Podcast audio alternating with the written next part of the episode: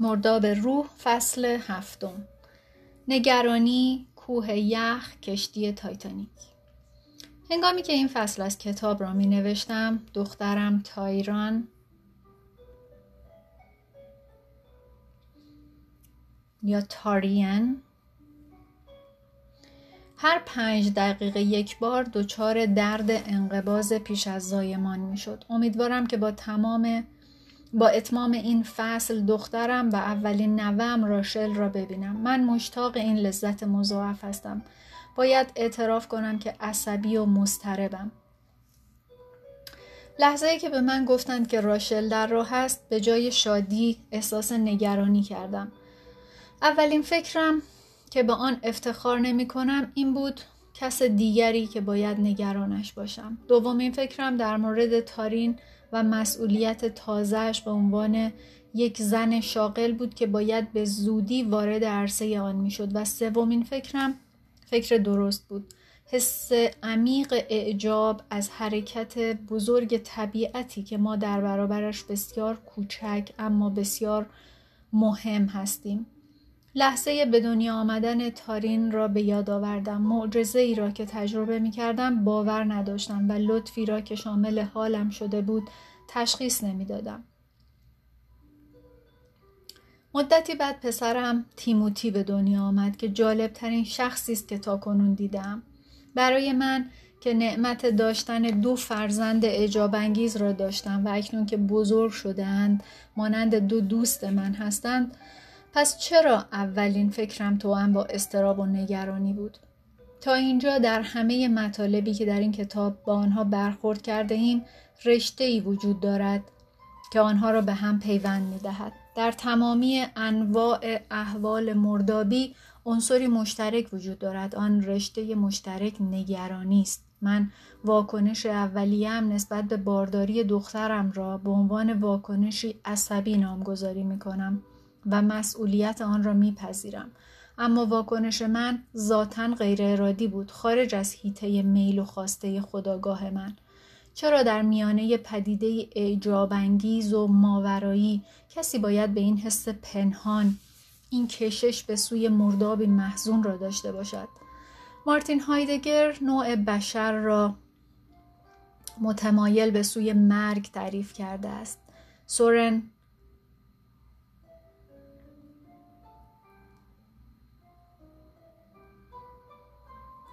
سورن کیرکگارد به شیوایی درباره ترس و لرز در کتابی با همین نام نوشته است و او دن زمانه ما را اصر استراب نامیده است.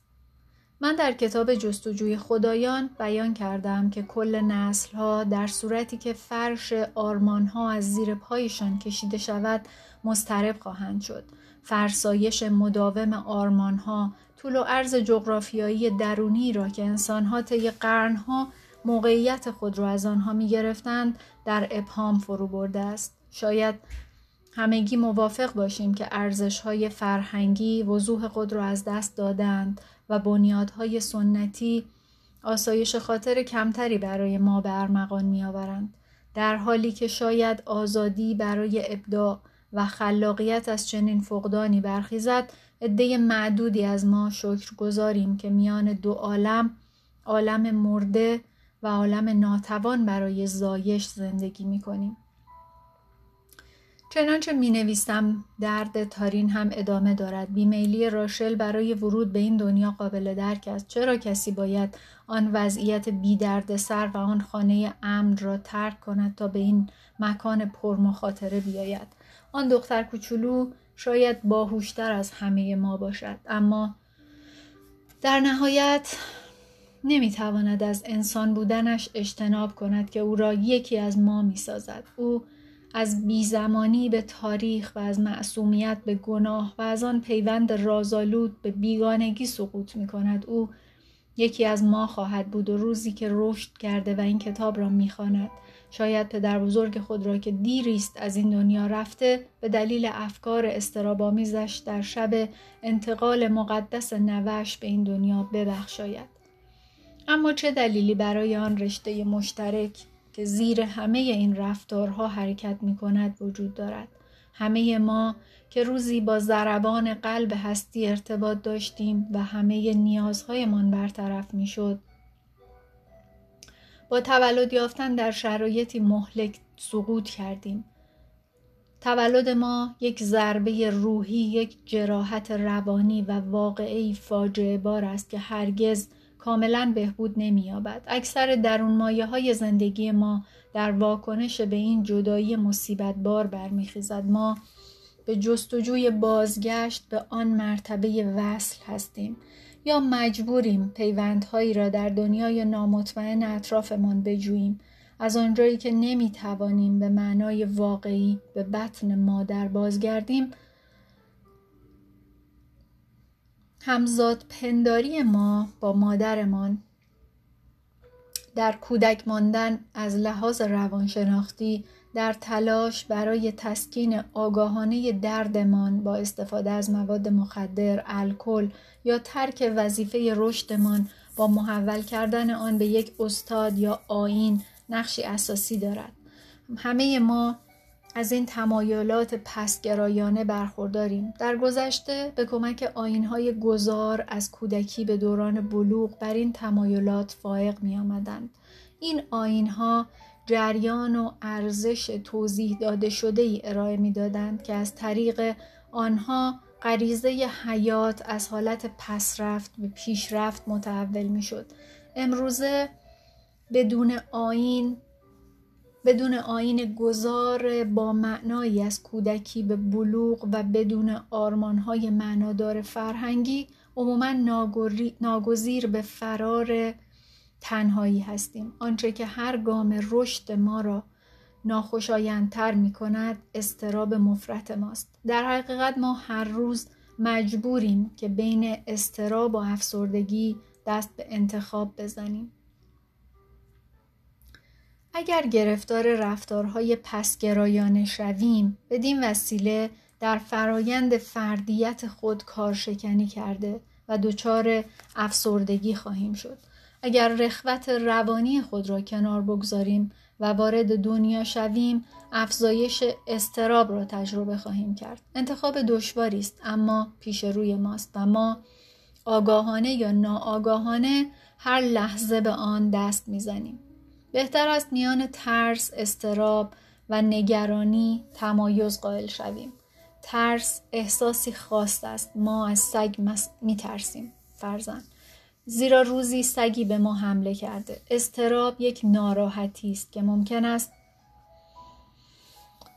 در نتیجه هر عاملی فعال شود یا برای مدتی تسکین یابد اما همیشه از احساس ناامنی فراگیر که فرد در زندگی احساس می کند نشأت می گیرد. میزان ناامنی و استرابی که گرفتارش می شویم عمدتا تابع گذشته فرد است. هرچه محیط زندگی کسی پریشانتر و خانواده و محیط فرهنگیش مشکل دارتر باشد جریان آزاد استراب بیشتر تولید خواهد شد. طبیعت و ویژگی ضربه روحی که به فرد وارد می شود در هر شخصی نسبت به شخص دیگر متفاوت است. از سوی دیگر نگرانی در همه ما وجود دارد و نتیجه شرایط بیثبات انسانی است. شاید نگرانی را بتوان به عنوان استراب وجودی تعریف کرد به این معنا که ما حیوانی هستیم که می‌فهمیم به چه رشته نازکی آویخته ایم. ترومن کوپر در شعری راه های متفاوتی را که ترس، استراب و نگرانی به هم میآمیزند و مثل هم به نظر می رسند را شرح می دهد.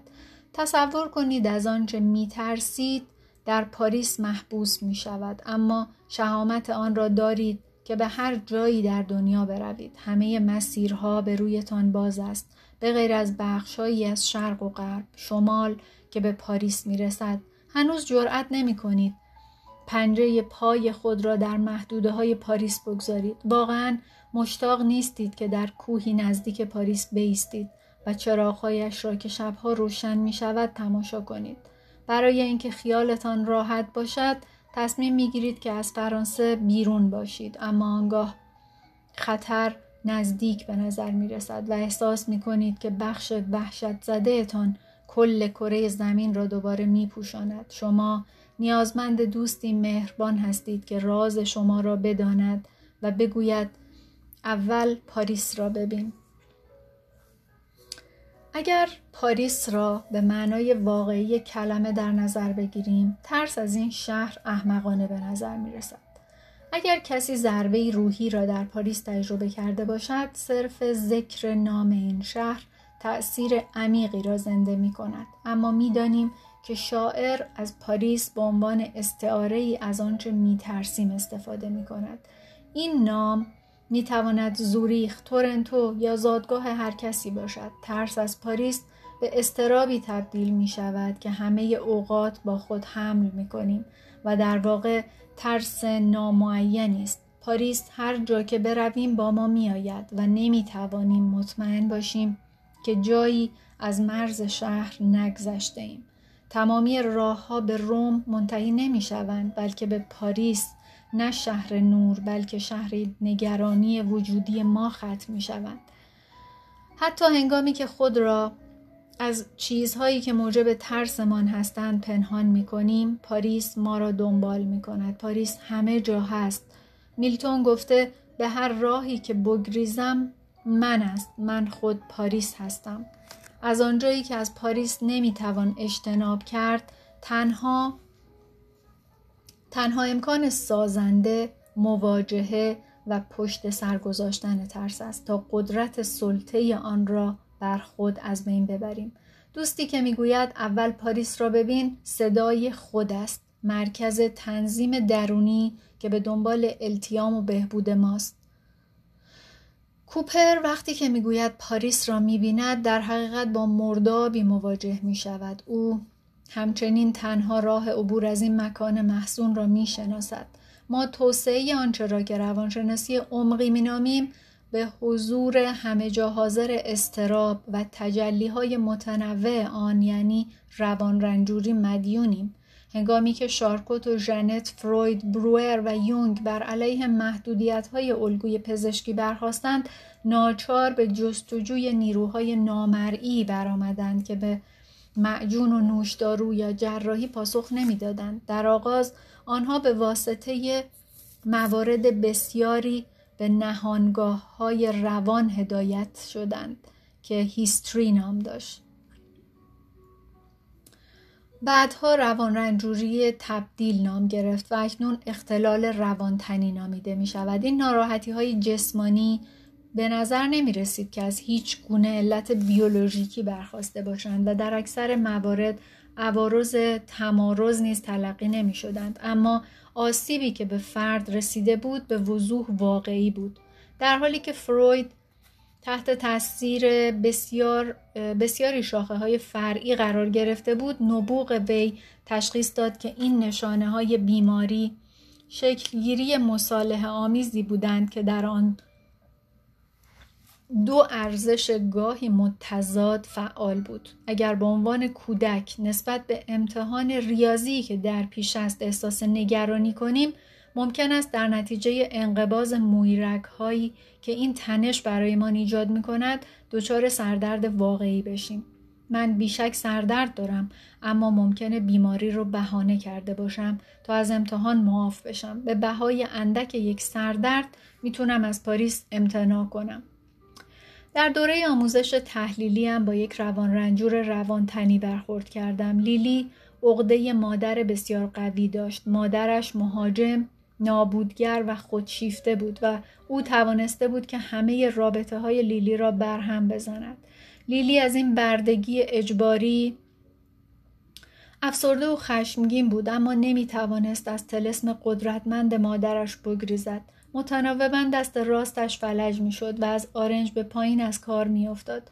آزمایشات عصب شناسی هیچ چیزی را نشان نمی‌داد و از آنجایی که فلج فقط گهگاه به مدت نیم ساعت او را تحت تاثیر قرار می‌داد تصمیم گرفته بود که آن را نادیده بگیرد سه ماه پس از شروع تحلیل که از مادرش پنهان کرده بود یک روز لیلی در یک جلسه فلج را احساس کرد گفتگوی ما در مورد آن به هیچ جا نرسید به محض پایان جلسه قلمی به دست او دادم تا قرار بعدیمان را یادداشت کند او بی اختیار قلم را به دست چپش گرفت و برای نخستین بار متوجه شدم که او چپ دست است در آن لحظه کوتاه که به درونش راه یافته بودم پرسیدم دوست داشتی با این دست چه می کردی؟ لیلی در حالی که قلم را همانند چاقویی در دست گرفته بود گفت مادرم را می کشتم.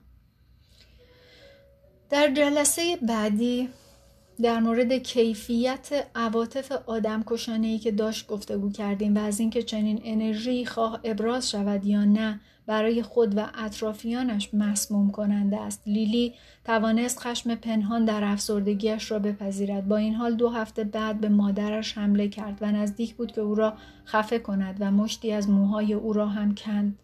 لیلی که از این کار خود مبهود شده بود از خانه مادرش بیرون آمد. حتی هشدارهای اولیه مانع نشدند که خشم او به سطح نیاید. خشم سرکوب شده لیلی چنان شدید بود که او را هیجان زده کرد ولی او برخلاف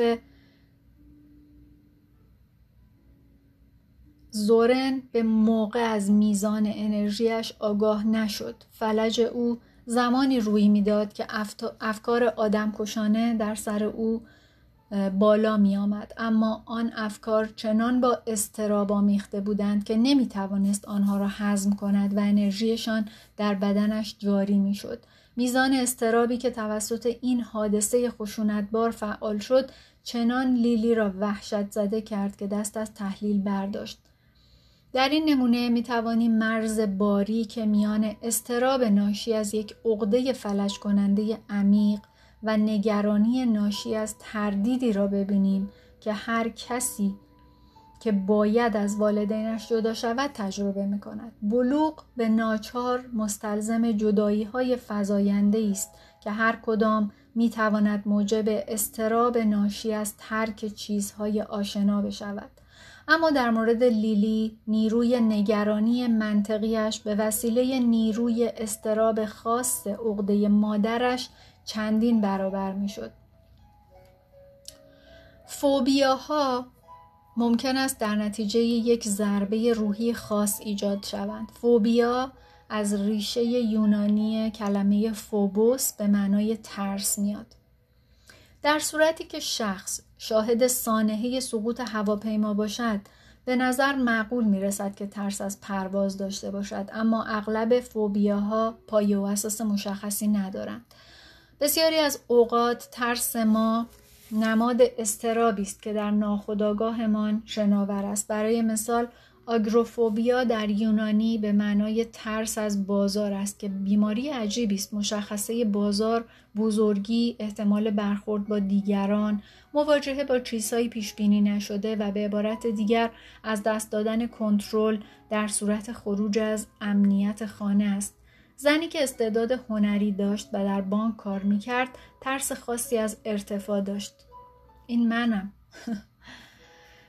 او با ترس خود به مدت هفت ماه شجاعانه کار کرد. هر بار که سوار آسانسور می‌شد یک طبقه بالاتر می‌رفت کنار پنجره می ایستاد و به مناظر پایین نگاه می‌کرد. در حالی که این حساسیت زدایی مفید بود تحلیل عمیقتر مسیر خود تحلیل عمیقتر مسیر خود را از طریق آن استرابی پیدا کرد که همه ما در مواجهه با عظمت سفر پیش رویمان داریم. فوبیای وی نماد از دست دادن اتصال با زمین در جستجوی استعدادش بود. او از فراز و فرودهای وجود خود می ترسید از ترس نهفته در شهامت باورداشتن خیشتن وحشت داشت. بدینسان ریشه ترس می تواند در یک ضربه روحی باشد. اما اغلب نماد استرابی عمیقتر است که نسبت به آن آگاه نیستیم و یا شاید وظیفه است که هنوز قدرت پذیرش آن را نداریم. چنین ترسی تدافعی علیه استراب است که به جای خود ممکن است دفاع علیه نگرانی هم باشد. استرابی که از آن آگاه نشده ایم بسیار زیانبار است زیرا هرگز نمی‌توانیم بدانیم که این استراب دقیقا به کجا خواهد رفت. این استراب پیوسته به جایی خواهد رفت. سر، صرف فرافکنی می شود یا در بدن جای می گیرد زیر سقف متعفن سرکوب هیولاهایی رشد می کنند که ناگزیر زنجیرهایشان را می گسلند. بسیاری از اوقات استراب جایگزین می شود درست مانند فوبیاها اختلال های تغذیه‌ای امروز بسیار فراگیر شده به ویژه در میان زنان جوان و میان سال چنان که قبلا در فصل وسواس و اعتیاد دیدیم آنچه کسی را به وسواس وامی دارد نه تنها موجب محدود شدن خداگاه می شود بلکه تلاشی برای مدیریت استراب است. کم اشتهایی یا پر اشتهایی بر تصویر بدن یا غذا متمرکز می شود. زیرا به این ترتیب به نظر می رسد چیزی هست که می توانیم تا اندازه بر آن کنترل داشته باشیم. سینتیا والدینش را در کودکی از دست داده بود. او تحت نظارت خیشاوندی بزرگ شد که میلی به این کار نداشت. و کنترل و بازخواست زیاد و محبت کمی داشت. سینتیا در نوجوانی به جنون دزدی مبتلا شد و به جای محبتی که کم داشت چیزهای مختلفی را می دزدید. او همچنین در خوردن شکلات افراط می کرد. در بزرگسالی هنگامی که به درمان روی آورد کابوس های مکرری داشت که در آنها می‌دید که دندانهایش میافتند. دندان برای او نماد اولین سپر دفاعی او بود. او همچنین خواب دشمنانی را می‌دید که از مرزها میگذشتند در حالی که همه نگهبانان در خواب بودند. از سوی دیگر زندگی فقط تلخی را به او می‌داد اما افراط در خوردن شکلات شیرینی به او میبخشید. او با پاک کردن گناه اعتیادش به شکلات بر کنترل خود بر استراب شدیدش تاکید می‌کرد.